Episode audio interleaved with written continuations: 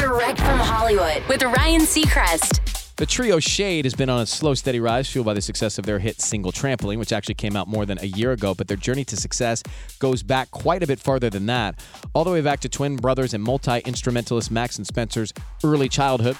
When their mostly stay at home mom shared her love of classic rock with them, Max tells Billboard she had a hard life and music was an escape for her.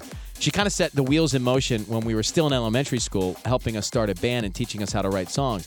They never stopped being in bands from that point on or knowing exactly what they wanted to do with their lives, which is make music.